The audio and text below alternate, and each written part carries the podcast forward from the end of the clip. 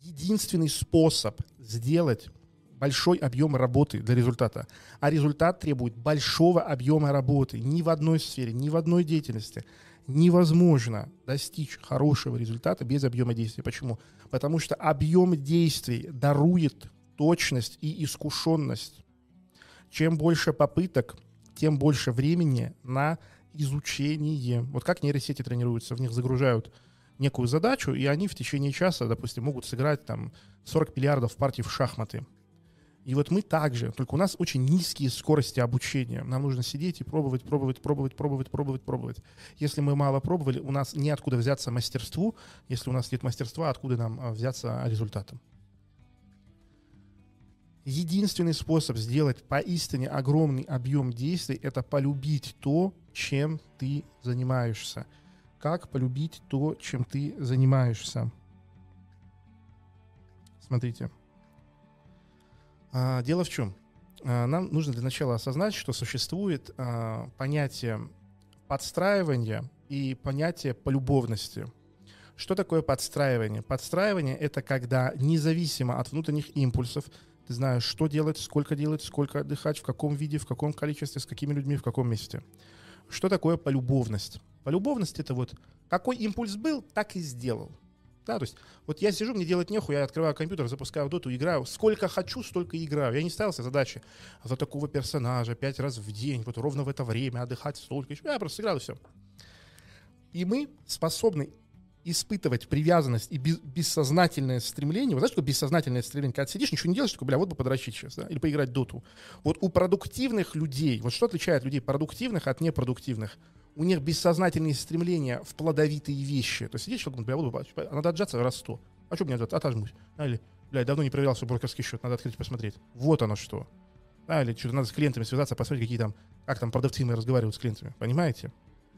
То есть единственное, я подчеркиваю, единственное отличие между людьми продуктивными и непродуктивными это то, что бессознательное стремление направлено, бессознательное желание в разные стороны. У одних людей в бесплодное, у других людей в плодовитое. Все, точка. Ничего не делающих людей не существует. Не существует. А любой человек, даже самый, который мы скажем бездельный а, или еще какой-то. Давайте еще чуть сделаем тише музона, ребят. Прям пусть он будет вообще совсем лайтовый. Ага, спасибо. А, вот так, вот сейчас, вот так идеально. А, всегда, человек всегда что-то делает. У человека всегда есть энтузиазм. Вопрос только, куда он направляется. Я вам хочу объяснить, что энтузиазм никогда, я буду называть вот это бессознательное стремление энтузиазмом, никогда энтузиазм не может выделиться на деятельность, в которой есть подстраивание. Я самый яркий пример привожу, это секс. Секс прекрасная штука. Ну, бля, охуенно, да, заниматься сексом. Ну, вообще супер.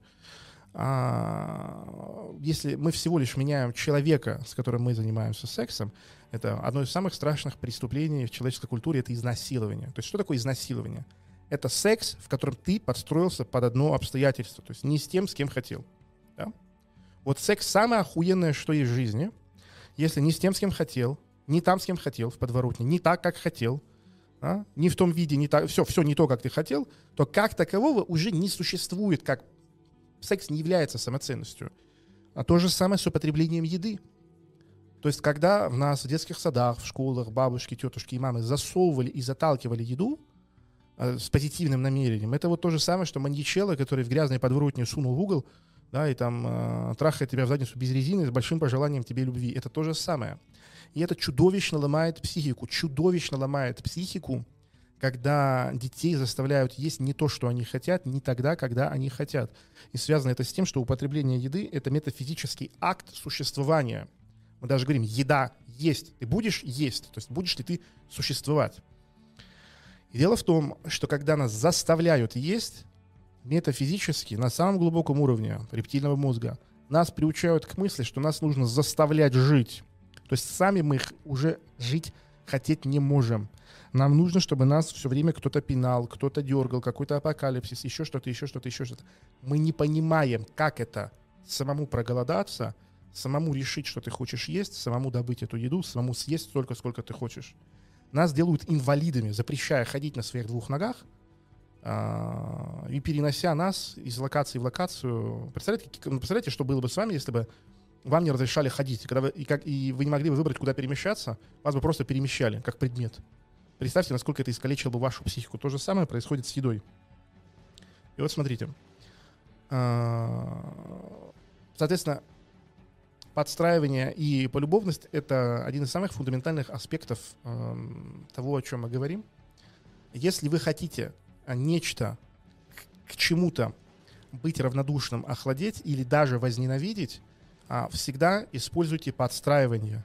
Если вы хотите что-то полюбить, если вы хотите что-то хотеть, используйте метод полюбовности. Вот смотрите, ни один человек не начал пить или курить, а, потому что надо, потому что полезно, а когда начал, а, он не выполнял никакого плана. Типа, сидим вместе, значит, три сигареты надо выпить или бутылку водки, или раз в неделю, три подходика, или именно такую марку, или именно в таком порядке. То есть у всех вредных так называемых привычек есть одно простое свойство.